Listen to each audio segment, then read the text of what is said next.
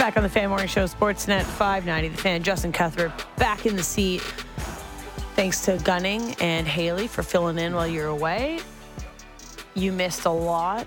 Yeah, I guess I should have thanked him and Haley before ripping on calling them. him a loser. well, yeah. you can give him his praise too for filling in, but yeah, we we dropped the ball on the Corey Connor stuff, but we'll talk about that in winners and losers. But what you didn't miss is the tweet that blew up last week. Oh, people love a little Michael Bunting discourse online, and the man that provided is Frank Seravalli, NHL insider, president of hockey content at dailyfaceoff.com. Frankie, Michael Bunting, top of the free agent list. Everyone's fired up to hear from you this morning. Uh, I don't know why. I, I mean, I, I I was ratioed harder than, art on that story than I think anything else I've done in the last ten years. Why do you think people are just so quick to, I guess, shut down that idea or to have conversation around. Michael Bunting's like a bit of a polarizing figure, especially of late with the shenanigans with the refs and stuff. But what's like the main pushback that you were receiving if you read all those thousands and thousands of quote tweets? I did read a lot of them, and I, I think for whatever reason, people thought that it was a nefarious push by me, like, oh, you're trying to price him out of Toronto as if I have some kind of control to do that, which is hysterical. Uh, the other thing was you're just out for clickbait. Mm. And my whole point was with the story and Michael Bunting being atop my top 50 free agent story and ranking is it, it's really just an effort to try and handicap which player is going to bring in the most total dollars on their next contract this summer. And so you may think that I'm crazy. I think it speaks to a weak free agent class. This is the weakest free agent class that I can remember. And so, yeah, there's some other names that are on the list, but I personally, I don't think Patrick Kane's out for big money this summer. I don't think that's what he's looking for. Ryan O'Reilly, that'll be dictated by the playoff he has and you know what what kind of term a team is willing to give at the age of 32, turning 33. Maybe you could make a case for Dmitry Orlov, for Alex Killorn, or JT Compher, maybe Vladimir Tarasenko. Other than that, tell me David Damon Severson. Tell me which player on this list is going to be getting more total dollars over this contract than Michael Bunting. Uh, yeah, I mean, I, I, get, I get the, uh, I definitely understand the point because uh, he's, you know, in the in the prime, I guess, of his career, and he's in his prime earning window, and and he'll be able to cash in. We we think. What do you expect to see him get uh, in the, if it's the most lucrative deal? Like, what do you think it's going to look like? And I guess the second part of that question is: Is he losing money right now with the way that mm-hmm. he's playing, with the way that he seems to be beefing with his coach a little bit, in addition to the officials? Like what do you see for Michael Bunting, and is he in a little bit of a precarious position right now, in a position where he might be giving away some of that money? I mean, it's possible. Again, it's this sort of month-long window in time.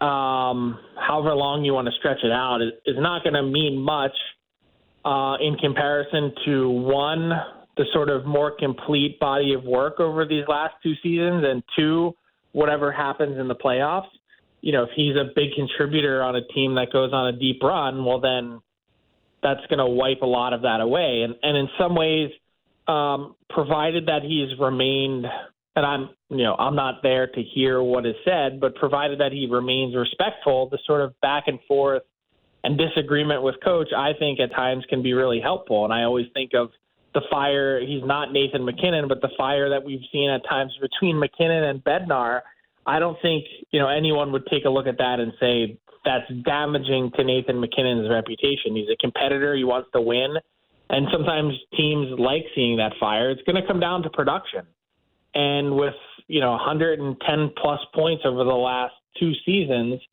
Michael Bunting's going to be pretty well taken care of this summer.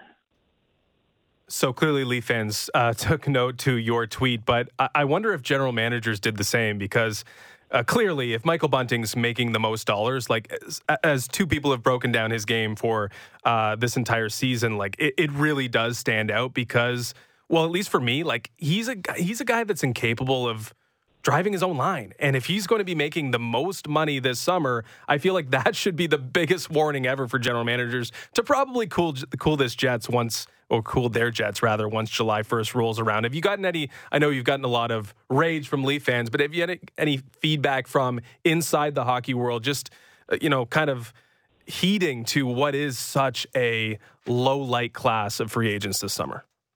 Yeah, I do think there will certainly be some prudence in terms of the dollars that are handed out. I don't think it's going to be a frenzy by any stretch of the imagination. And I think on top of that, everyone's waiting to see what happens with the salary cap. In some ways, if it only goes up a million dollars, that might be a really easy way to say, hey, we just don't have the coin. I, I think a lot of managers are actually excited from the ones that I've talked to about this class because they think that there are some value buys here.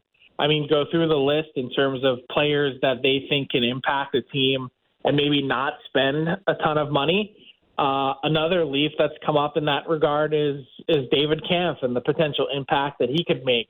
Uh, a Garnet Hathaway, for instance, um, a Connor Clifton on the list. Like these guys are not huge name value. They're not going to cost a ton of money, but they may be a way to improve your team toward the bottom half of your lineup that, you know, in a salary cap world is sometimes just as important getting that contribution when those guys are on the ice for not big money um, as it is when you're filling out your team.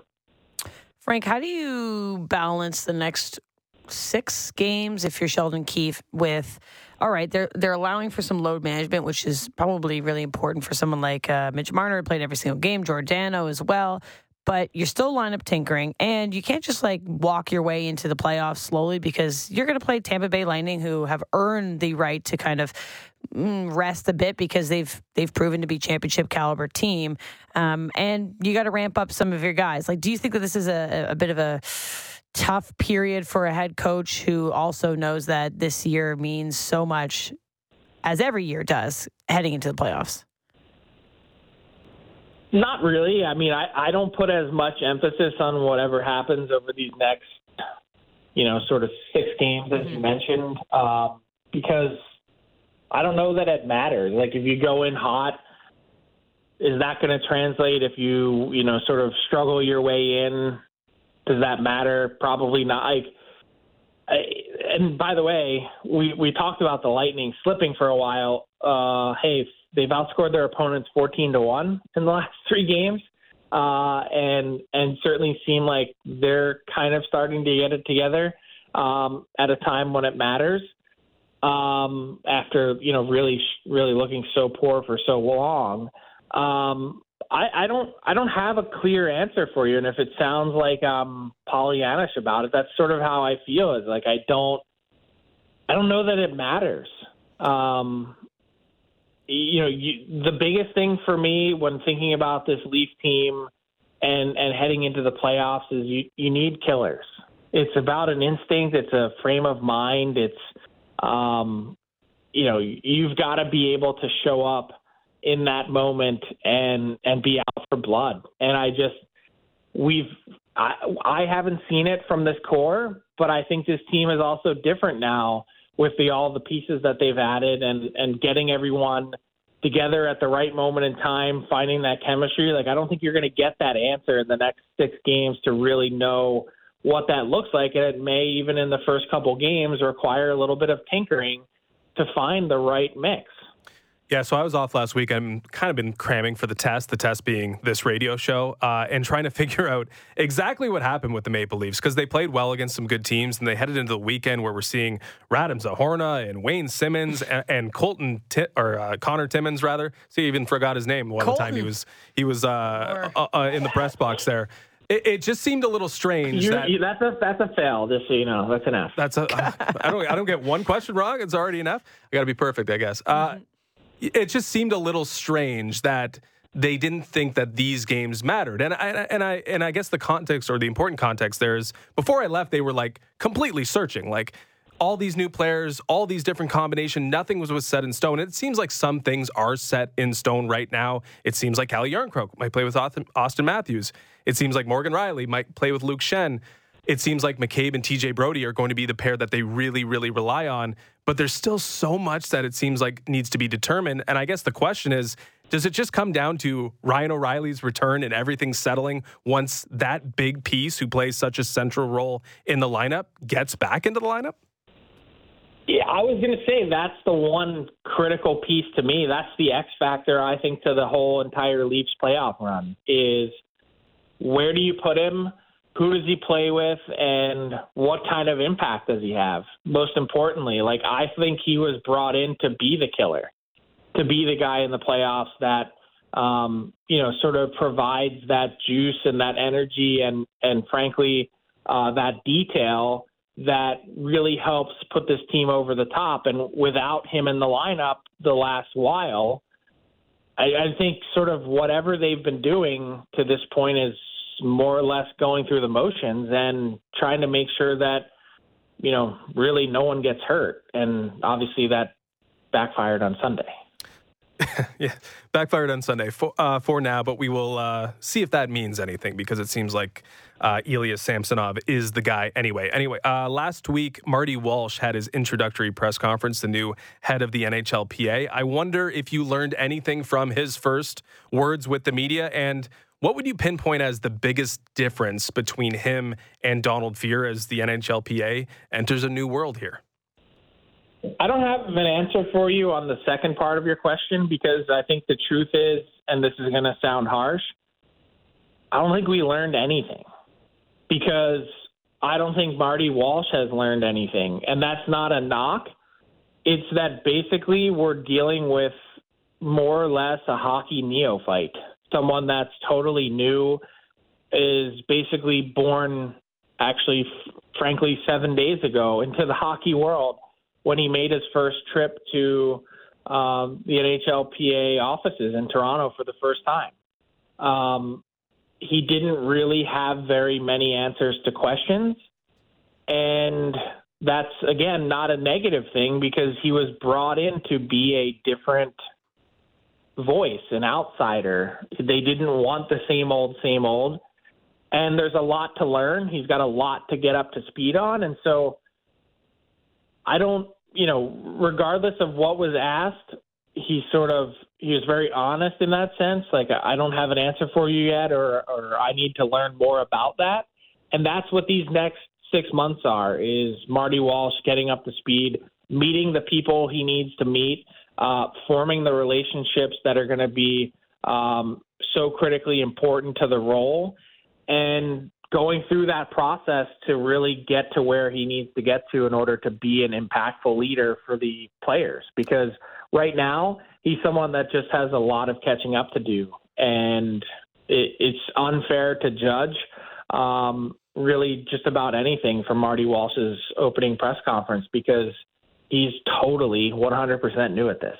So unfair to judge what he said and was able to share, but I guess fair to critique you know, actually bringing in a non-hockey guy. Like uh, the last guy, Donald Fehr, was a non-hockey guy. There were a lot of issues there. Does that bother you that it's a non-hockey guy? Should it be a non-hockey guy? Like just uh, not that you were going to glean anything because you're giving him that grace, but just Marty Walsh be a non-hockey guy in charge. Does that make sense for the NHLPA at this moment? I don't I don't know. It, it can. Like I don't want to rule it out and be judgmental and you know, I guess prejudgmental the difference, the big difference between Donald Fehr and Marty Walsh is that Fehr had worked in baseball for 30 years and was clearly really involved in the sports scene and had a good understanding of how that works. Marty Walsh doesn't have any of that. He was the Secretary of Labor, and before that, he was the mayor of Boston. He's sort of touted the idea of being a Bruins season ticket holder, but how does that make him, aside from the labor qualifications, any more fit for the job than – a labor attorney who regularly attends Leafs games. Like I'm sure there's one of them in the crowd of twenty thousand. Um, it, it doesn't. So I don't. I don't know the answer to that, and I don't think it's fair to even judge um, because the players clearly wanted someone that hasn't been in the sport. I think it makes it more difficult off the hop to jump in because there's so much nuance to this, and particularly this sport that I think it makes it a lot harder than diving into something that's a little more quote mainstream, if that makes any sense, particularly for a guy from Boston. But I, I can't say that it's a bad thing until we get more eyes on his tenure and we're a couple years in to understand um, exactly what all of that means. Like, I think the biggest question for me is for Marty Walsh, he acknowledged, you know, in a sort of wink, wink way of how long are you going to be here? And he said his contract was, quote, a few years. That to me is the biggest question. What's his commitment level? How long is he is he planning to be in the job? And is he really going to do the work required to sink his teeth in? Or is this a temporary, really well paid pit stop for a comparative uh, government servant um, to then the next launching pad, whether that's in politics or government, whatever it is? Is he going to be the guy that is, you know, for the players for a while? Yeah, I mean, uh, that's the way you lay it out. Uh, politician po- politicking. Uh, uh, that's not what I thought the players would want. I mean, there's so much that you like. Hockey's missing so much, and hockey should be fighting, especially from the players' side, for what they haven't been able to to attain themselves over the last few years.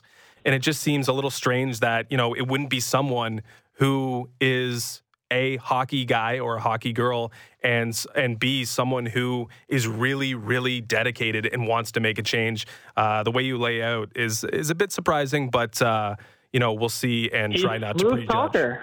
what's that He's a swab guy. Like I could see them being, um, you know, sort of smitten and taken by him when you have the meetings that they had as part of the search committee. That this is a guy that comes in and tells you what you want to hear now let's see if he comes through with what he says. Oof, yeah. Hopefully, hopefully he does because what the players want, uh, we should be also wanting as well. Okay, the Edmonton Oilers are on a quite the run right now. I think 9-0 and one in their last ten. Uh, another big, not a big victory over the Anaheim Ducks, but one that looked big when you looked at the store uh, the score line. What sort of potential do you see in the Oilers right now? I mean, personally, when I watch that team and and the players um, that are driving that team and have been consistently, you know, for the last number of years, the impact that McDavid and Draisaitl had in the playoffs, how lethal that power play is. What what's the you know? I think they're right in the mix as one of the handful five six truly authentic Stanley Cup contenders. Um, their path and the West is because in saying that, I also think that all six teams that are you know in the mix from the Central and Pacific, it's a relative coin flip between you know mini Colorado, Dallas, Vegas, LA, and Edmonton. It's whether it's shaded 52 or 53 percent in one direction in a matchup or not. Um, I, I just don't think there's a ton separating them, and so this is going to sound funny to say, but I wouldn't be shocked if the Oilers are playing in the Stanley Cup final, and I wouldn't be shocked if the Oilers lose to the LA Kings in round one. Like that's how close it is. But I think this Edmonton team is fully capable, and I think they look so much better and so different uh, to their credit um, with the addition of Mattias Ekholm. I think he's taken so much pressure off of their top pair, and I, I wasn't confident at the time that that would be the case when the trade was made. I believe you're the first one that brought this stat into my timeline, at least. But Draisaitl trying to catch Tim Kerr for single season power play goals. Mark, which you said is it you thought was an unbreakable record. Now, how uh-huh. incredible! I mean, there's been a lot of history broken this season from the Bruins, the Oilers, and to what Connor McDavid's doing. But this specific record, if Leon Draisaitl can catch him and break it, um, it seems like a pretty unbelievable feat. Yeah, it hasn't really been talked about all that much, and it's kind of incredible because over the weekend, Draisaitl became the first player since Mario Lemieux in 1995-96 to hit 30 power play goals in one season. So Tim Kerr's record has stood since 1985-86. Um, it predates my existence on this planet. Uh, and so that's a long time. Um, and when you look at look, 34 goals of any kind in any season is a good year for anyone. But 34 goals on the power play alone, it's it's a mind blowing number. Now Draisaitl's got some work to do. He's got to He needs four more in the in the last five games uh, to tie Kerr. He needs uh, five to break it. And so I don't know if he's going to get there, but the fact that we're even talking about it is pretty incredible. And the reaction again that I've seen on social media, maybe I should stop reading my mentions. Is, oh, that's great. The Oilers can score on the power play. I'm like, last time I checked, those count the same, and it matters. This is a historically great power play. If the season ended today, they'd have the best power play percentage of all time. And in fact, in some ways, when you really break down the numbers, which I wrote about, and it was kind of fascinating trying to track down Tim Kerr, who doesn't really have any interest in talking about hockey. Um, I couldn't track him down, to be honest. Um, it, what Draisaitl is doing, scoring on 11% of the Oilers' power plays, is actually a, a lot more impressive than what Kerr did in 1985-86 because the Flyers that year who didn't have the best power play, they actually had the sixth best power play, believe it or not. They had a hundred more opportunities wow. than the Oilers have had this season. So it's a pretty crazy stat to think about, and it puts in perspective for me the power of that power play when you get to the postseason. Like that can be a lethal weapon in terms of uh, you know advancing in the playoffs. So, how do you deal with Draisaitl when you're thinking about award voting? Like, clearly, Connor McDavid's going to win the Hart Trophy. It probably it will be unanimous again, uh, like it was a couple years ago. But like, Draisaitl doesn't deserve to be impacted by what Connor McDavid's doing. I mean, he scored 50 goals. He might challenge Tim Kerr's power play goal record, as you've laid out here. Like, Draisaitl's had an amazing, amazing season, and I, I just don't know where that leaves him, just because he's teammates with Connor McDavid. Yeah, I, I would say it's unfortunate for him, but I also, in an odd way, I think back to the conversation that I had with him in January at the All Star break, and he was saying then that he was really disappointed in his season. He felt like, as good as the stats have been, this hasn't been his best year, and that he doesn't even really feel like it's close. So he felt like he had a lot more to give. I think he's been a little bit better in the so-called second half. Um, but I sort of take him at his own word that if he's disappointed, that you know perhaps he's telling us that you know he doesn't deserve that consideration, and and not to say that he won't appear on ballots in some way, and he'll get votes, but I don't know where. Like what award would he, you know, slot himself into aside from one of the end of season All Star teams? Yeah, I just wonder if two uh, two Oilers will be nominated for the Hart Trophy if that's possible. Uh, but it's possible. Uh, it's it seems like a little bit of a long shot, but it feels like he should be there based on at least what he's doing in the second half. Maybe he changes tune just a little bit by the way he's playing, and certainly how the Oilers are playing right now. Uh, Frank, I'll make the grade next week. Okay.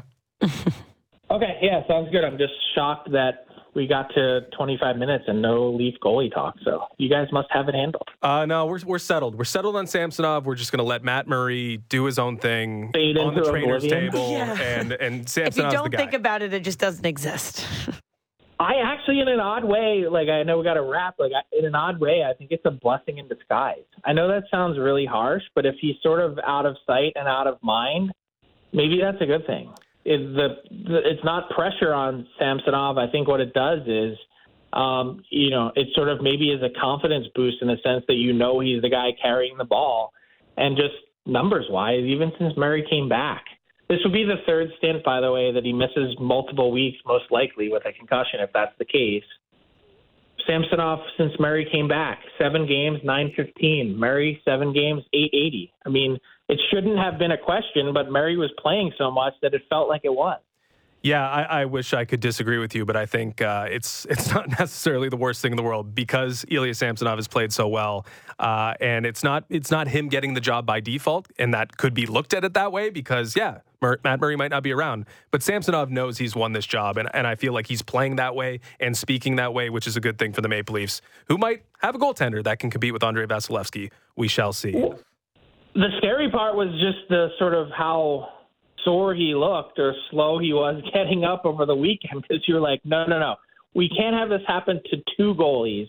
It, you know, it needs to just be one. And I understand his explanation and reasoning for it, but if you were to rip the name the nameplates off the back of the jerseys, just a very small sample size, but I'd have a hard time saying that Joe Woll is not better than Matt Murray right now. No, I, again, I don't think that's necessarily a hot take. Let's get Joe all up so we're not dealing with Samsonov second night of a back to back, pressed into it after doing a workout earlier in the day. Yeah. We can't have that happening uh, with Ilya Samsonov. Anyway, Frank, uh, we appreciate you coming on. We'll chat again next week. Have a good week, guys. That's Frank Seravalli, NHL insider and president of hockey content for dailyfaceoff.com. My vote, by the way, for the most money this free agency, Dmitry Orlov. Okay, well, He's making more than Michael Bunting. We'll see, Justin. I, I, I have to believe. If, if Michael Bunting's the richest free agent this summer, that general manager is going to be very disappointed, and that general manager will not be Kyle Dubas. I, I- could not I think you're right on that one. Could not fathom any Sioux connection could not give him the richest contract this summer from Kyle Dubas. I know Kyle loves his guys, but it's not happening. You know what could be happening? Something really cool tonight in the final game of March Madness. And it's something that we can chew on, brought to you by Great Canadian Meats. Yum, yum, yum. UConn versus San Diego State, 9:20 p.m. Late, 9:20 p.m. Yesterday, we saw an incredible final to the women's tournament. Well, mm-hmm. the women's tournament in general was incredible. The final, maybe not as much because it was decided not on a buzzer beater, which is kind of the way you want it to be. However, um, tonight there is more intrigue because Angel Reese, who won yesterday for LSU, and she's obviously been making some headlines, and we might get into that on the other side of the break. Her cousin, Jordan Hawkins, plays for UConn. And they both have the opportunity to be NCAA champions on back to back nights. And they are cousins. They were best friends and uh, rivals since childhood. She led LSU to a final, to a championship. He has the opportunity. He's a, guard, a freshman guard at UConn. He, um, he hasn't been like their all star, but tonight's an opportunity. And I think that'd be pretty damn cool. The That same very cool. family tree to hold two trophies in two nights could be very cool. That that is very cool. He's he hasn't been at Angel Reese's level, but he was thought of that way. Like Mm-hmm. UConn's just won this with or got to this point in large part. Well, Sanogo's been very good, but depth has been really the key for UConn. Uh, but apparently, he had some like bad calamari and had some stomach issues or something in the That's in a the tough semifinal. thing to be eating. A- Calamari. Angel Reese stayed away from the the bad calamari based on her performance yesterday. Did she ever? All right, so maybe that's where your wake and rake picks come from. We can tee up the national championship tonight. Um, UConn favorites. I believe it was uh, last time I saw six and a half or five and a and half. a half now. Seven and a half now. Maybe eh? seven. Can they do it? Maybe you do a little Jordan Hawkins insight. You'll. I don't know if you can bet points in Oh, you NCAA. can. Okay, there you go, Justin. Oh, you can. We might be looking for that narrative tonight. Uh, send in your picks at 590, 590. We'll get to all that at 830. We've got Ben Nicholson Smith at 8. We'll talk about the Blue Jays weekend, and Justin has them in the major losers column on the other side of our break. And then Will Lou's going to join us at 830 to talk about Nick Nurse, maybe in your losers column as well. Uh, I got a lot of winners, though, okay? I'm looking for the positives. It's Monday. You're back. We're trying to get the vibes up. So I have lots of winners to go through winners and losers on the other side of the break. Diving deep into Leafs, Raptors, Jays, and NFL. The JD Bunkis Podcast. Subscribe and download the show on Apple, Spotify, or wherever you get your podcasts. Back on the Fan Morning Show, Sportsnet 590. The Fan, our Monday tradition is winners and losers.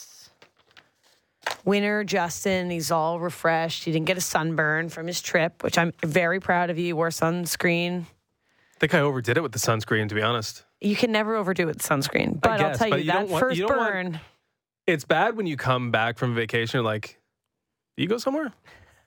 You look a little different, but it's not, you want it to be obvious, no? yeah, maybe, but when you're 45 and I'm not skin's 45. Rank, yes, I'm saying when you are 45 Oh, okay. and you didn't take care of your skin, you'll be, you don't care about the first three days when you're back on vacation. People thought you were tanned. Yeah, I guess probably not. Take care of your skin, Justin. And you did. I'm proud of you. So you're a winner. Loading up the SPF 85. I saw a lot of folks hitting the patios this weekend. Did you? It's that's a week. That's a big weekend in Toronto. Yesterday, it was, I went for a little stroll, a little afternoon stroll between the Jays and uh, the Leafs. Mhm. And it was not warm, but it was sunny. And there's folks out on a patio bundled. And I'm like, I could do that. I could have a little patio beer right now. But it was like, honestly, because you look at the weather app and it said it was like four degrees. And I was like, it's above zero. Might as well get on a patio. I walked the dog Saturday night, and it was like the cold. like Right? it was the It- cold, it and it was was probably like chilling. me. It was really cold, but it was me going from hot to cold, and I Yeah. could not stand it. I couldn't stand Aw. it. We are like, oh, this is gonna be a short one, but You're like, hurry up, do your a business. short one. do your business. Yeah, we're almost there, folks. We talked about shorts, guys. Were you here for that? Oh yeah, Oh yeah, okay. That was your week. A lot of shorts guys this weekend. Yeah. one hundred percent. Anyway, I think we're on the cusp. I believe I- it's gonna, we're going to have some double digits this week 11, 11, 12 on Sunday. That's patio day. This is the best time of year. This is the best like mix of weather, sports, entertainment, good Hmm. things happening over the next couple months here. And then we're in summer, and of course, you're not going to complain with summer. Never. Well, we will. People say it's too hot, but think about these times, okay? Think about Justin walking his dog on Saturday night and he couldn't even do it. He Couldn't even do his dog justice. No, I couldn't. Poor guy. All right. Um, winners and losers. I would love to start with the biggest winner in Canada. Um, someone that you drafted to your iconic Canadian starting lineup two, three weeks ago. Okay. Summer McIntosh. Listen to the weekend that she just had. The Canadian trials just occurred, and it was local in Brampton, uh, Toronto area, all over the place. My friend was actually there covering it, Brittany McLean. We've talked about her on the show, so shout out Brittany. Summer McIntosh needs to be covered every day in mainstream media because she's absolutely incredible. She's 16 years old. She had a historic weekend, including now holding the world record for both the 400 meter freestyle and the 400 meter. Um, what's this one? I am individual medley. So no one ever in the sport, male or female, has ever held t- both of those world records. So she had this weekend where she set multiple, multiple records. She is someone that like I just I'm so impressed with. She's 16 years old and she's doing this like quietly too. So we need to talk about Summer McIntosh every day.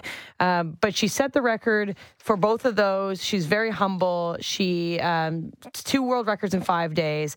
She set junior record and another junior record and a world record all in the same weekend. Uh, Summer McIntosh already becoming a household name. I know that we've had a lot of really great Canadian swimmers, specifically women swimmers as well, but she's the future of the sport. Um, she's just been doing incredibly, and what a weekend to do it all back to back to back world records. She's going to be the star of the Summer Games in 2024 in Paris. Mm-hmm. the summer of summer. It's yeah, it's going to be the summer of summer. Uh, not to put too much pressure, uh, but the where she's at in her timeline, where she's at competitively, the age, everything Mm-hmm. matches up perfectly for her to be the star for Canada in Paris. So looking forward to that next summer. I can't really top Summer McIntosh, but I'll try with my winner, my big winner, Nick Kypreos. Did you see Kipper?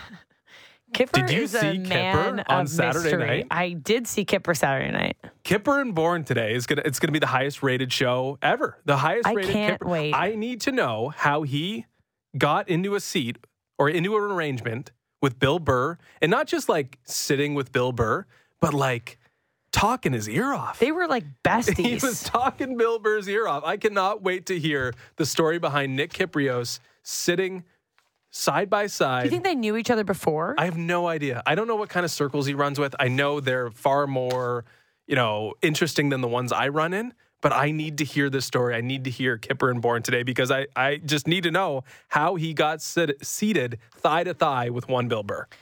Uh, they were chatty. Like I don't think he watched a second of the game. Kipper was he was just he was like explain. It was like Kipper the was running him some jokes. It Hey, what do you think of this one? He might have. It was like the meme where the girls listening to the guy who's talking. And it's like that was. We can redo that meme with Kipper and Bill Burr now. It was great. I can't wait. Uh, winner Corey Conners. Well, I'm also a loser at the end of the story, but uh, closing round of four under, secure a victory. His second time at the Valero Texas Open. Uh, he won it back in 2019. He joins a small list of Canadians that have won two PGA titles at the same event. Expected to move up to number 18 on the FedEx Cup standings. Uh, the FanX Cup standings did not move because both Unbelievable. both Gunning and I declined to pick Conners. I picked Taylor Pendrith and he picked Nick Taylor, both long shots. And Corey Conners was sitting right there in the top five, and I said, "Nah, well, just I don't know, pick someone off the board." So Yeah, top, stupid. top five shortest odds. Guy who's won at that course before, won the Valero Texas Open before, the hottest yeah, in Canadian golfer. hindsight, it looks And like a you were just moron like, move, nah, doesn't it? Nah. It's it's no, it's it's on Gunning. That's a that's a definite misstep Yeah. uh, for Gunner. But a lot of buzz now about Corey Conners going to the Masters. That's a course that go, many people buddy. believe he can have a lot of success with. Someone's got to pick him this week, okay? Someone will pick him this week. I can guarantee you that. If not a live player in the final with like a Scheffler or a Mm-hmm. or a uh, Rory McIlroy, let's throw Corey Conners into the mix. Well, why not, man? You need a win, so you go. You, you find who you like. I'll definitely have Corey Conners if you do not take him. Uh, another winner, Lamont Butler. I mean, we didn't get. I don't know if we got many amazing moments at the NCAA tournament for on the men's side uh, with you know San Diego State and UConn. It's not the sexiest matchup, but a buzzer beater to not break a tie, but to go ahead and put yourself into the championship game. Like that's as good as it gets. So San Diego State gets to the national title game on a buzzer beater for Lamont Butler. How could you not put Lamont Butler into the winners category? Um, okay, so let's keep with basketball. Um, Canadian Zach Edey named the Naismith National Player of the Year, Mm-hmm. and that doesn't happen much for Canadians. Doesn't So- happen ever for Canadians. Exactly. Um, obviously, we knew we had a lot of hype around him at Purdue Center. We watched him. We watched that Purdue team lose. Um, probably rumored to be maybe the last time that he's playing in that jersey, but then he shut that down, and we'll see. But anyway, he uh, he says it's been everything I've expected coming back to school this year. It's been everything I could have expected and more. He wins this award. A lot of excitement around him, but congratulations, big one for Canada. Uh, sticking with the winners, we might as well run through the winners. Uh, LSU's a winner. Uh, I don't know where you stand on this whole controversy here with Angel Reese. A lot going into it, but the best game of the weekend was LSU and Iowa. Angel Reese versus Caitlin Clark. It was all Caitlin Clark going in. It's like Steph Curry as 41 points, I think you said, in consecutive games going into the final. Like unbelievable stuff. Captivated the sports world for sure. That was the biggest game that I watched yesterday and the best thing that I think I saw yesterday. Uh, but LSU kind of outclassed Iowa in every way, and they had an answer for Caitlin Clark uh, with uh, you know a b- more balanced performance with Angel Reese, Jasmine Carson off the bench hitting like a million threes, Yeah, matching 21 points. matching Caitlin Clark. It was an awesome game. It was an awesome spectacle. Uh, it was a lot of fun to watch. However, at the very end, lots of controversy, people jumping on either side of the equation because Angel Reese, who won MVP honors at the end, was uh, definitely giving it to Caitlin Clark as the final seconds ran down. I didn't really have a problem with it in the moment. I did notice after, like, she was like following her around for a while, which was a little strange, but mm-hmm. this is basketball now. Like, it's not about beating your opponent, it's about embarrassing your opponent. And I've spent like a little bit of time watching some high school stuff in Ontario, and that's what it's all about. It's like every time you score, you're putting the hand down saying that you're too short. Like it happens constantly. It's not about hmm. just winning, it's about winning in that fashion sometimes.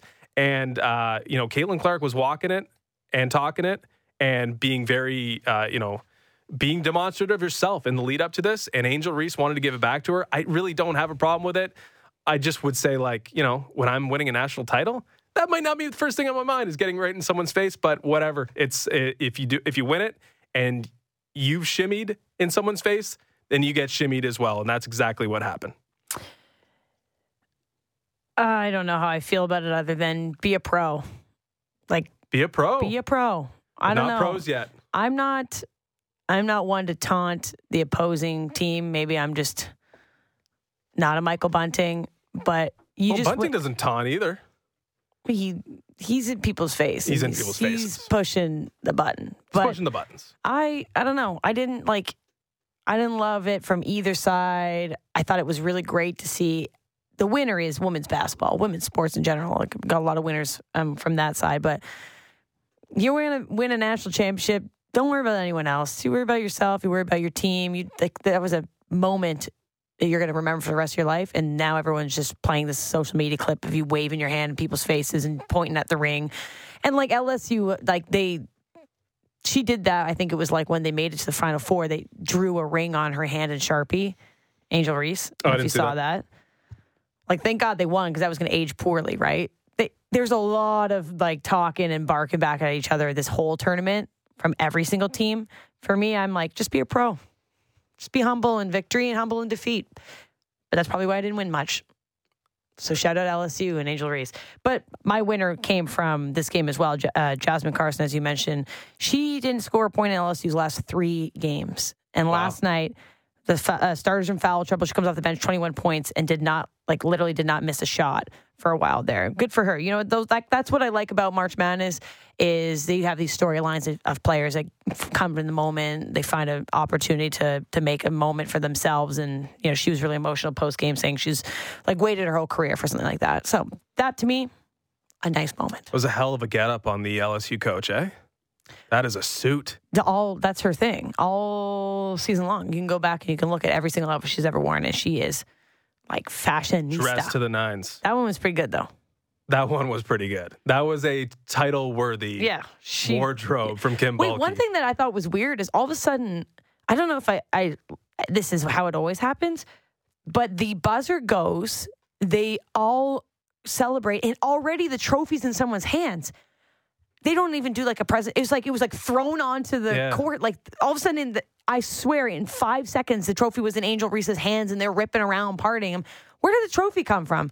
It's just the thrown trophy was out, out there before Angel Reese had stopped mocking Caitlin yeah, it- I thought they would do like a presentation, but all of a sudden the trophy's out there and it's just like anticlimactic in terms of like not a whoa where they lift hmm. it, It was a little weird. It was- I don't know if you noticed that I too. did notice that. Yeah. just appeared. I mean, they definitely got on stage and they had their they had their moment up there as well. but Yeah.